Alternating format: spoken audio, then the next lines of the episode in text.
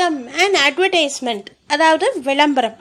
இந்த விளம்பரம் அப்படின்னு பார்த்தீங்கன்னா நல்ல சென்ஸில் இருக்கணும். ஒரு ப்ராடக்ட் ப்ரமோஷனாக இருந்தால் கூட அது நல்ல விதத்தில் இருக்கணும். இப்போ சில பல ப்ராடக்ட் எல்லாம் வந்து டிவியில் ஆட் போடுறாங்க. நான் அதெல்லாம் சொல்லக்கூட விரும்பாத அளவுக்கு அந்த ஆட்ஸ் எல்லாம் போடுறாங்க. பெண்களை வந்து ரொம்ப இழிவுபடுத்தி அந்த மாதிரி இருக்கக்கூடிய சாதனங்களுக்கெல்லாம் கூட ஆட் போடணுமா?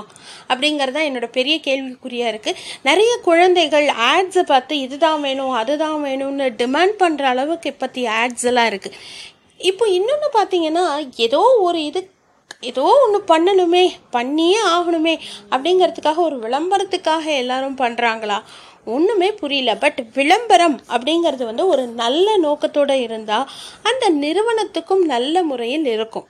இப்போது ஒரு நல்ல ஆட் அப்படிங்கிறது என்ன அப்படின்னு பார்த்தீங்கன்னா எத்தனையோ நாள் முன்னாடி லிரில் அப்படின்னு ஒன்று வந்துதான்.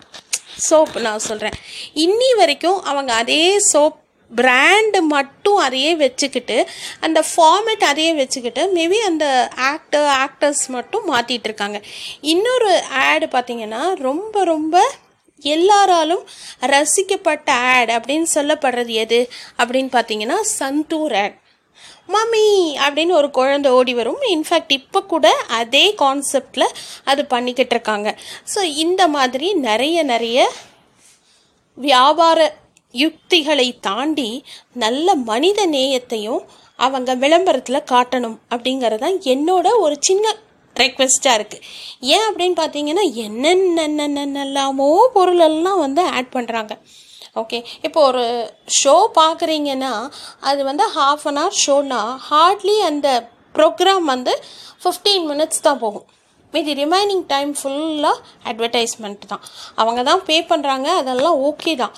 பட் அந்த பேமெண்ட்டுக்கு தகுந்த மாதிரி நல்லதாக கொடுத்தீங்கன்னா தட் வில் பி பெட்டர் அப்படின்னு நான் சொல்கிறேன் இன்ஃபேக்ட் இன்னி காலையில் கூட நான் ஒன்று படித்தேன் அமேசானில் வேலை பண்ண ஒரு எம்ப்ளாயி வந்து ஏதோ ஒரு ஆடு பண்ணிட்டாராம் டிக்டாக்ல அதுக்காக அவரை வந்து ஃபயர் அவுட் பண்ணிட்டாங்களாம்.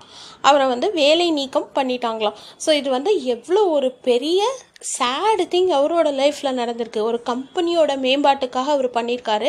ஆனால் அந்த கம்பெனி திருப்பி ரிட்டர்னாக அவருக்கு என்ன கொடுத்துருக்கு? வெளியில் தள்ளி விட்டுருச்சு.